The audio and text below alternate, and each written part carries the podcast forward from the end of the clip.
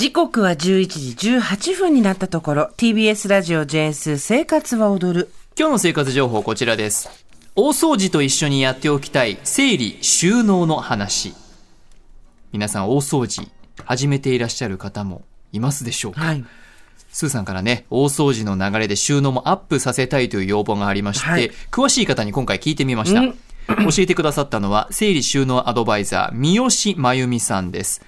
三好さんはご自身が言うには、ズボラで面倒くさがり。うん。実家の部屋、新婚時代、結構散らかった部屋でした、とのことです。私たちが片付け苦手なタイプの人の気持ちがわかるという整理収納アドバイザーさんでいらっしゃるわけですね。2年前にもスタジオで苦手な人用の片付け術教えていただきました。まず、三好さんからの格言をご紹介します。片付けをしようイコール収納グッズを買おうという発想はやめましょう。耳が痛いちょっとね、お店で収納グッズ見ると、これを使って、整理整頓頑張るんだって気持ちになりますもんね。あの、サイズ測んないで買っちゃうことがあります。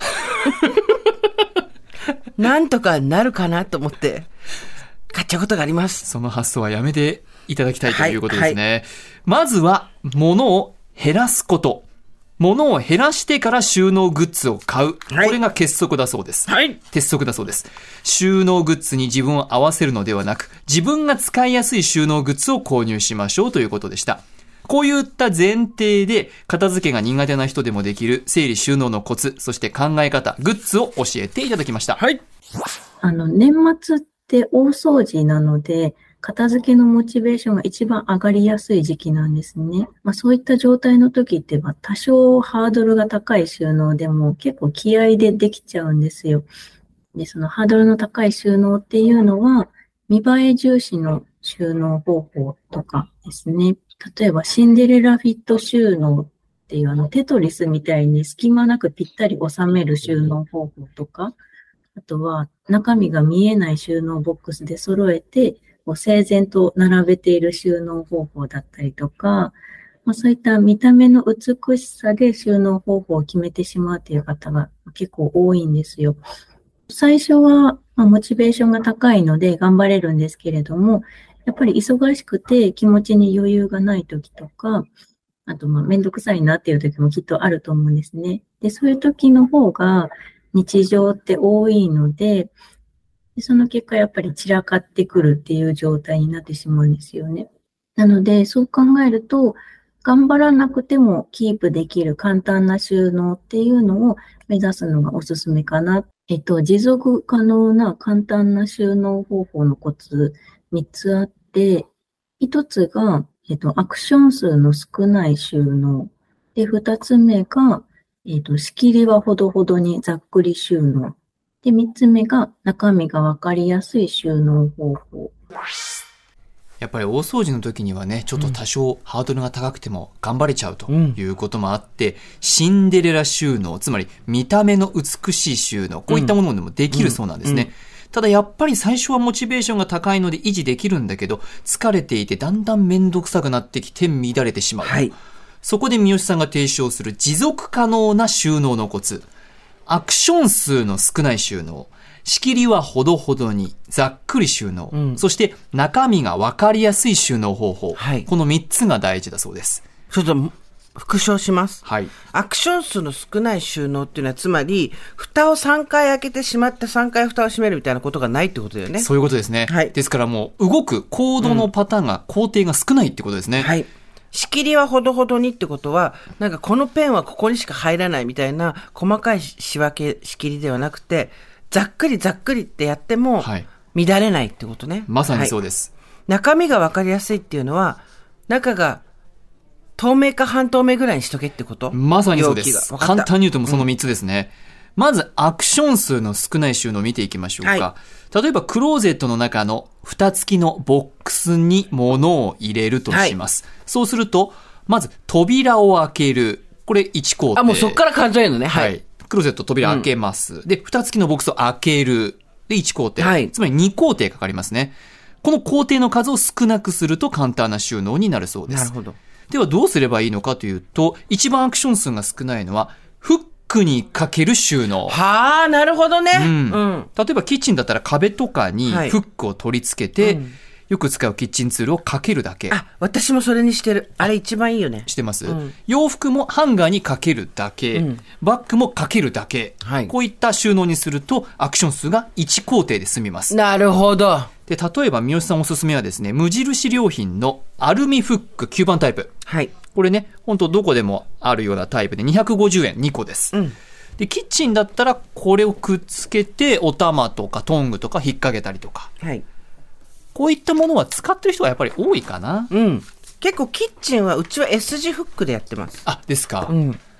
無印良品のアルミフック吸盤タイプ、マグネットタイプもあります。2個で税込み250円。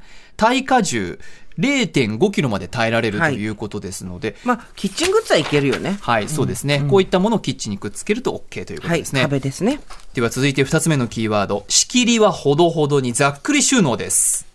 えっと、二つ目が、えー仕切りはほどほどにざっくり収納なんですけれども、あの、収納グッズって結構細かく仕切りが分かれてるものあるんですよね。靴下の収納ケースで網目状に細かく分かれているものですとか、あと文房具用の引き出しですごく細かく分かれている引き出しとかあるじゃないですか。で、一見仕切りが細かく分かれている方がぐちゃぐちゃになりにくいんだろうなっていうふうに思うんですけれども、仕切りが細かいことによってどこに入れるかを迷ってしまったりとか、あとだんだん仕切りを無視して入れるようになって、もはや仕切りの意味がないっていうことになりやすいかなって思います。で、まあ、結果的に自分がどういうものを持っているかっていうのを把握できなくなってしまったりとか、どこに何があるのかがわからなくなるっていう状態になってしまうことがよくあります。なので、大体のジャンルに分かれていれば、仕切りはそこまで細かくないざっくり収納ぐらいがおすすめですね。いやもう本当に人間って不思議じゃないですか自分で仕切りたいと思って仕切りがある収納を買うのに、うんうんうんだんだん無視してっちゃったりとか、わかる。仕切りを無視して違うものに入れてったりするわけですよ。わかる。これ誰もがね、おそらくあると思いますが、はいだからもうそもそも細かい仕切りのものではない、うんざっくりジャンルぐらいに区分けできるもので OK ということでしたね。なるほど。はい。私が夢を、もう I have a dream。あ夢があるんですけど、はい夢がある。はい。女性用の下着、パンツ、結構枚数あるじゃないですか。で、あれをくるくるっとしてえ、小さい仕切り、昆虫の標本を入れるぐらいの小さい仕切りにこう入れていく収納っていうのがあるんですよ。ええ女性。はいそうすると可愛いパンツがいっぱいあって可愛いみたいなことになるんだと思うんですけど、あれもう超めんどくさくなって絶対やらなくなるんで、はい今一番は広い引き出しに、えもうパンツを畳まずに1枚ずつ、ミルクレープのように入れていきたい。ミルクレープ収納いいですね、確かに、ね。上から取っていけばいいだけだから、うんくるくるっと、工程ゼロになるんですよ、そう素晴らしい。私はね、ミルクレープ収納に憧れるんですけど、ややね、あの、砂場の山状態になると。ので、なるほどね。うん。あの、もはや、重ねもしないって感じですね。もう、上に置いていく。ふわ、ふわっとしてるってことだよね。ふわっとしてる。ふわっとしてるってことだよね。た、だ、あの、途中で砂が崩れてくるさっきから、さっきから次ちゃん崩れすぎてるいろんなものが。大丈夫なの？これね、だから仕切りとかっていうのは、まあ、自分の特性と合わせて自分ではいずれできなくなるなという認識のもと、ざっくり収納がやっぱりいいってことですね。なんか、あの、限界まで自分が頑張って綺麗にした収納っていうのとは、はい。お友達のお家行ったら、あの、その子が一番手を抜いた収納ぐらいだったんですよ。つまり私の一番頑張ったのは、私の友達から見たらもう目をつぶってやったぐらいええ雑だったんで、はいやっぱ向き不向きってあるんだなと思って。そうですね。今、あの、教えていただいたざっくり収納だと、はいい、わゆる網目状に細かく4つも5つもこう1つの棚の中を6つも8つも分けてるのを、まあ2つぐらいにするということですよね。そうですね。ん靴下は靴下でざっくり、で、ストッキングならストッキングでざっくりとざっくりという感じですね。はいそして三つ目、中身がわかりやすい収納方法について伺いました。三つ目が中身がわかりやすい収納方法です。でどういうことかっていうと、あの、半透明のケースですとか、あとは深すぎないケースっていうのがおすすめですね。で、まあ、半透明のケースは中身が見えやすいっていうので、まあ、わかりやすい収納方法なんですけど、深すぎないケースっていうのがどういうことかっていうと、あの、例えば、洗面台の下とか、キッチンのシンク下とかが扉タイプのお家にお住まいの方、結構いらっしゃると思うんですけれども、その掃除用のスプレーとかを収納するときに、スプレーをすっぽり覆ってしまう高さの収納ボックス、収納ボックスを使っている方って、まあ結構いらっしゃるんですよ。あの、ファイルボックスって言われるものを使っている方結構いて、で、これってパッと見たときに中身がわかりにくいんですよね。覆ってしまってるので。で、あとは、まあ、すっぽり覆ってしまう高さのケースだと、入っているものをこう出すときに、そのケースの高さ分持ち上げないといけないので、収納扉の中の天井にどうしてもぶつかって出しづらいっていうこともあるんですね。なので、深すぎない少し浅めのケースの方が分かりやすさの点でも、出し入れのしやすさっていう点でもおすすめです。半透明で、そして深すぎないこと、外から分かりやすいことが重要だと。100%わかります、えー、言ってることが、ね、おっしゃってること、うん。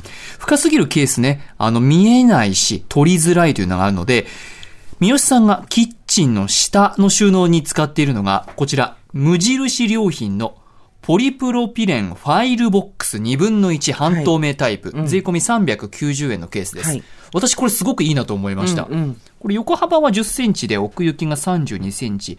高さが12センチなんで、はい、スプレーとか入れると上は飛び出しちゃってます。ね、そうそうそう。だから上に重ねられないけど、取り出しやすいですね。うん、明らかにね。私、あの、玄関入って左手の収納に、やっぱり引っ越してきた時、気合が入りすぎてシンデレラフィットで、全く中が見えない、うん、蓋はついていないんですけど、高さがかなりある、いわゆる、えっと、棚の上下ぴったりに入るような、えー、収納グッズをビシッと入れて、はい、だから開けた時はビシッと入ってるんですけど、はい、何がどこに入ってるか全然わかんないんですよ。で、そうするとなかなか使わなくなって、はい、これやっぱ見える状態で取り出しやすい状態にしとかないとダメなんだなと思いました。そうですよね。何入れたか忘れちゃうっていうね。結局開けて、右左、右左っていろんなの引っ張り出してるので時間取っちゃうんですよね。そうですね。その工程をやはり少なくするっていうためにも、半透明の今、ポリプロピレンファイルボックス2分の1タイプというものですね、はい。基本的にファイルを収納するための商品なんですけれど、キッチン周りとかでお掃除グッズとか、調味料とか入れたりするのにも非常にいいということですね。はい、またね、透明で深すぎないものであれば100円ショップなので他のメーカーのものでも OK ということでした、うんうん、これからねお掃除本格的に始まっていくと思いますので、はい、収納も少しだけパワーアップさせてみてはいかがでしょうか。杉山深也からの生活情報でした。